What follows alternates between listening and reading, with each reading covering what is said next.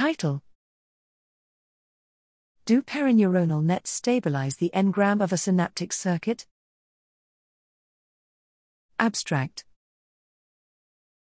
Perineuronal nets, PNN, a specialized form of ECM, surround numerous neurons in the CNS and allow synaptic connectivity through holes in its structure.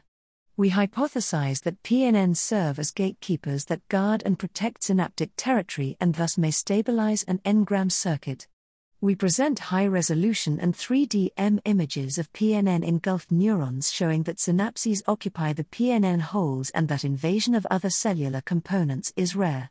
PNN constituents are long lived and can be eroded faster in an enriched environment, while synaptic proteins have a high turnover rate.